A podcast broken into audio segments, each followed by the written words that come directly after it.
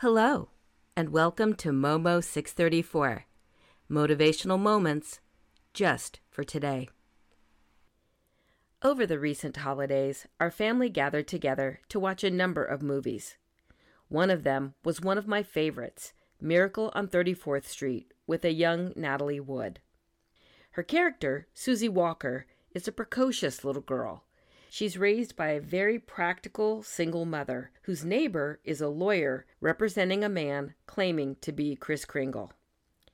The plot of the movie, without any spoilers, is giving this little girl a sense of whimsy in her life as she's far too mature for her age. Kris tries to get her to believe, so he asks her to ask him to get something only he knows about, and she delivers a very tall order. She tells him either he gets it for her or else he's just a very nice man, like her mother says. Many today pull the Susie Walker card when it comes to faith in God. If you don't give me what I want, then you aren't really real.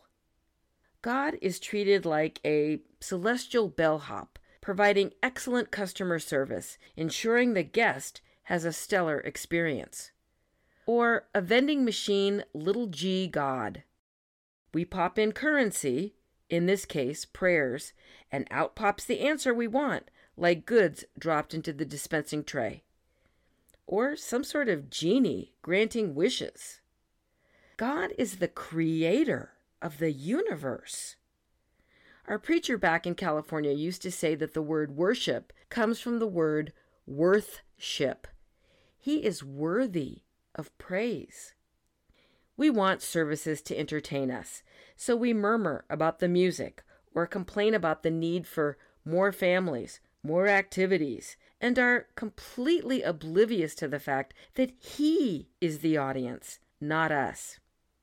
We're like little Susie Walker, listlessly intoning, I believe, I believe, over and over as if those are the coins that get us the goods in that celestial vending machine. It says in Isaiah 55 8 through 11, For my thoughts are not your thoughts, neither are your ways my ways, declares the Lord. For as the heavens are higher than the earth, so are my ways higher than your ways, and my thoughts than your thoughts. For as the rain and the snow come down from heaven and do not return there, but water the earth making it bring forth and sprout, giving seed to the sower and bread to the eater, so shall my word be that goes out from my mouth. It shall not return to me empty, but it shall accomplish that which I purpose, and shall succeed in the thing for which I sent it. You do not have the aerial view. Though Jeremiah 29:11 tells us that God has plans for us, not for harm, but for hope, he must be allowed to accomplish it His way. Sometimes our suffering and pain may be a consequence of someone else's careless choices and sin in their lives. We tend to blame God, never Satan, the father of lies and a murderer. Could God just zap it all away? But where would be the learning of the lesson so it's not repeated time and again? The true repentance the knowledge of our condition, and the utter reliance upon God and no one else. Do we just want what we want? We win the battle, but lose the war, which is a victory over Satan and this world and gaining an eternal home with him. He tells us in Romans 8:28 that he will work out everything for our good for those who truly love him and diligently seek him.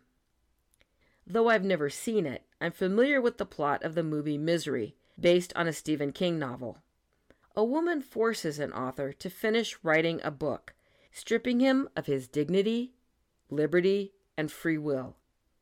Is that what we want God to do to us?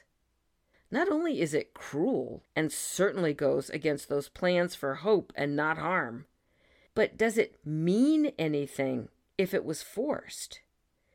Where do we get to show our devotion to God and let Him know we choose Him?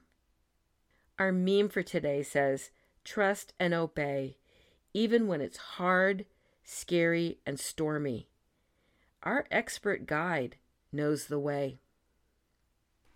If you enjoyed this podcast, please subscribe and share it with others. You can get the companion meme daily at momo634.substack.com.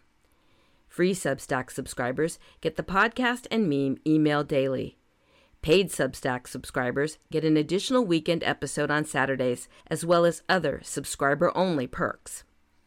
Momo 634 is also on major podcast platforms and on social media. See the tab at momo634.substack.com. Thank you for listening to Momo 634 Motivational Moments just for today.